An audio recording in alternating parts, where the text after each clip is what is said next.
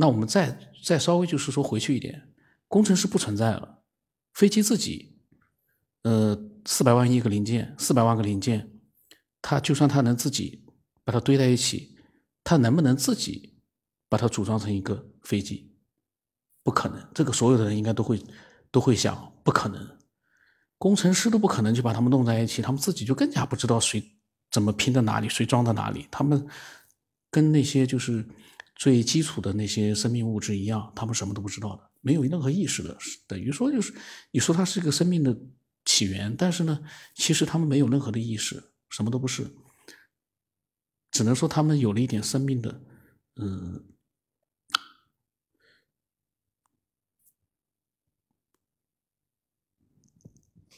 怎么说呢？他们是生命的一个组成部分，但是四百万亿个这样的一个，嗯，最小的一个独立的个体，是绝对不可能在没有外在的力量的推动之下，去组合成一个如此精妙的。这样的一个人体，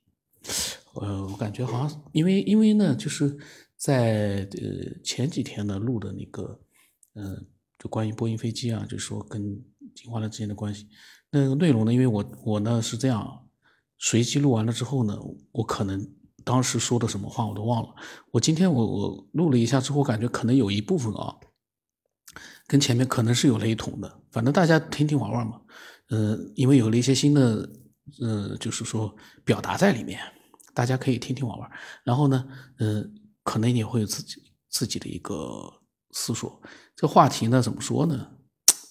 嗯，你要是扯的话呢，嗯，还能扯，但是你必须要扯一个，就是说能让人家就是听了之后呢，嗯，能够就是有一种呃思索的那种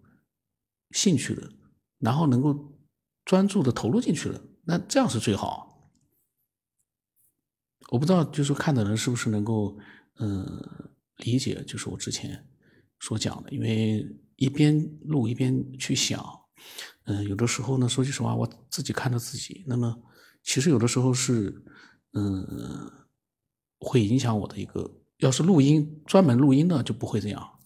录音的话呢，你可以就是说随便你的大脑里面怎么样去发散，有的时候还是蛮专注的。但是呢，视频呢，因为毕竟。录的不多嘛，可能就是说会影响一下自己的一个思索，会有的。然后另外一个时间一个限制，这个最讨厌。嗯，那么就是说呢，在嗯，我们已经否定了不可能自然而然的出现我们这样一个高等文明之后呢，其实很多人会。有一些人他会提出一个问题，他的骨子里面呢，他还是就是说相信，嗯，进化论的，因为在他们的，呃，想法里面啊，他们还是那样的一个，嗯，很难推翻那个概念，一个想法就是说，时间，很多人就是在时间上面，他们最终还是选择了相信他。为什么？他们总觉得这样漫长的一个时间，几十亿年，为什么那个小东西？就不会出现，然后呢就不会变成我们各种各样的动物、生物或者是人类呢？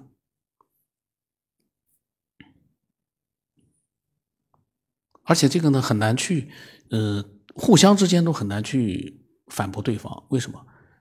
因为说句实话，